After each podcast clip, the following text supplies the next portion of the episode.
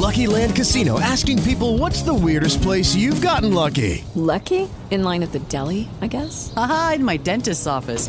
More than once, actually. Do I have to say? Yes, you do. In the car before my kids' PTA meeting. Really? Yes. Excuse me, what's the weirdest place you've gotten lucky? I never win and tell. Well, there you have it. You can get lucky anywhere playing at LuckyLandSlots.com. Play for free right now. Are you feeling lucky? No purchase necessary. Void where prohibited by law. 18 plus. Terms and conditions apply. See website for details. Hello, it is Ryan, and we could all use an extra bright spot in our day, couldn't we? Just to make up for things like sitting in traffic, doing the dishes, counting your steps, you know, all the mundane stuff. That is why I'm such a big fan of Chumba Casino. Chumba Casino has all your favorite social casino style games that you can play for free anytime, anywhere with daily bonuses. That should brighten your day a little. Actually, a lot. So sign up now at chumbacasino.com. That's chumbacasino.com. No purchase necessary. VGW Group. Void were prohibited by law. See terms and conditions. 18 plus. Oggi è mercoledì 8 febbraio 2023 e sono qui per ricordarvi che c'è stato anche un 8 febbraio 1587.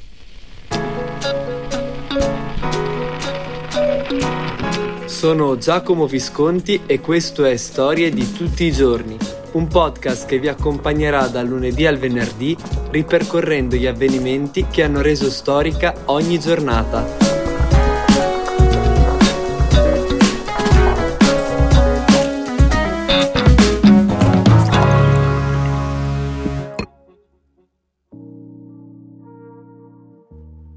Esattamente 436 anni fa è morta Mary Stuart, per noi Maria Stuarda. È stata regina di Scozia, regina consorte di Francia e regina di Inghilterra per i legittimisti inglesi che non riconoscevano Elisabetta I come legittima erede di Enrico VIII. Divenne regina a pochi giorni di vita e consacrata a soli nove mesi. Sì, si pensava che il potere divino discendesse direttamente da Dio. Piccolo excursus non richiesto. Enrico VIII era quello che voleva il divorzio da Caterina d'Aragona per sposare Anna Bolena. Il papa di allora, Clemente VII, non lo consente e allora Enrico dà vita a una chiesa tutta sua, la chiesa anglicana, della quale tuttora Carlo III è a capo. Enrico VIII e Anna Bolena hanno una figlia, Elisabetta I. Alcuni inglesi riconobbero Elisabetta, altri invece sostennero Maria, che ricordiamo oggi. Le due erano cugine. In un periodo di rivolte in Scozia, Maria cercò protezione da Elisabetta, che invece di darle ospitalità, prima la imprigionò per circa vent'anni, poi la condannò a morte. Ecco le parole di Maria. Come la vostra signora non sa che sono nata regina? Crede che umilierò la mia posizione, il mio stato, la mia famiglia, la famiglia da cui provengo, il figlio che mi succederà, i re e i principi stranieri cui diritti vengono calpestati nella mia persona accettando un simile invito?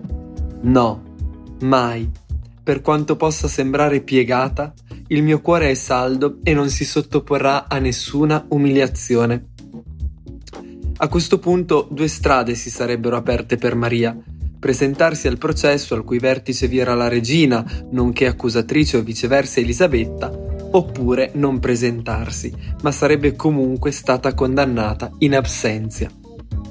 Maria ci tenne a precisare che non era una suddita e avrebbe preferito morire mille volte, cito, sono le sue parole, piuttosto che riconoscersi tale, poiché avrebbe negato il diritto divino dei sovrani e avrebbe ammesso di essere soggetta alle leggi inglese anche sotto un punto di vista religioso.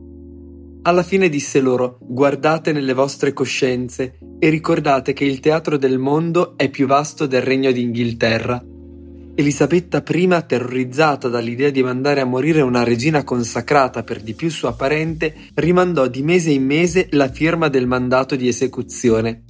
Maria divenne una responsabilità che Elisabetta non poteva più sopportare, così chiese a un servitore della sua corte se volesse pianificare un qualche incidente per eliminare la regina di Scozia senza lo sconvolgimento che un'esecuzione formale avrebbe inevitabilmente provocato ma egli rifiutò sulla base del fatto che non avrebbe lasciato una tale macchia sulla sua discendenza. Solo allora Elisabetta si risolse a firmare la condanna il 1 febbraio 1587. Così Maria fu la prima sovrana consacrata da Dio a essere condannata a morte.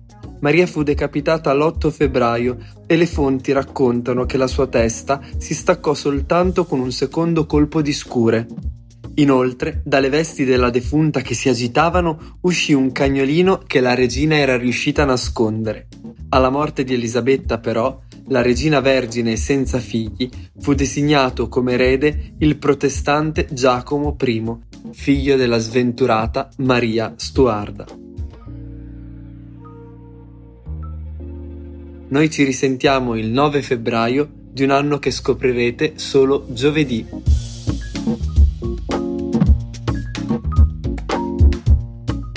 Avete ascoltato Storie di tutti i giorni, un podcast ideato da Giacomo Visconti e Fabrizio Colica con musiche di Boris Riccardo D'Agostino.